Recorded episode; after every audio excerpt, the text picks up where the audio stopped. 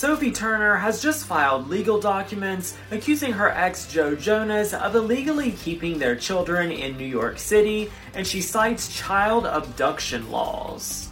Sophie is alleging that Joe is unlawfully keeping their children in New York City and she wants them returned to England with her. She says in April of 2023, the family made England their permanent home and regularly discussed their desire to raise the kids in the UK and for the kids to attend school there. Sophie says that with some hesitation, she and Joe agreed that the kids would stay with Joe while the Jonas Brothers toured in the US because she was busy shooting a very intense, time consuming movie. She said they had an agreement that in September, when she finished filming, she would return to New York to collect the children and return home to England. But when she got there, Joe refused to turn over the children's passports. Sophie has filed legal documents in federal court citing the Hague Convention, an international treaty which deals with child abduction across country lines. She's asking the court to demand that Joe produces the passports and return the children to her.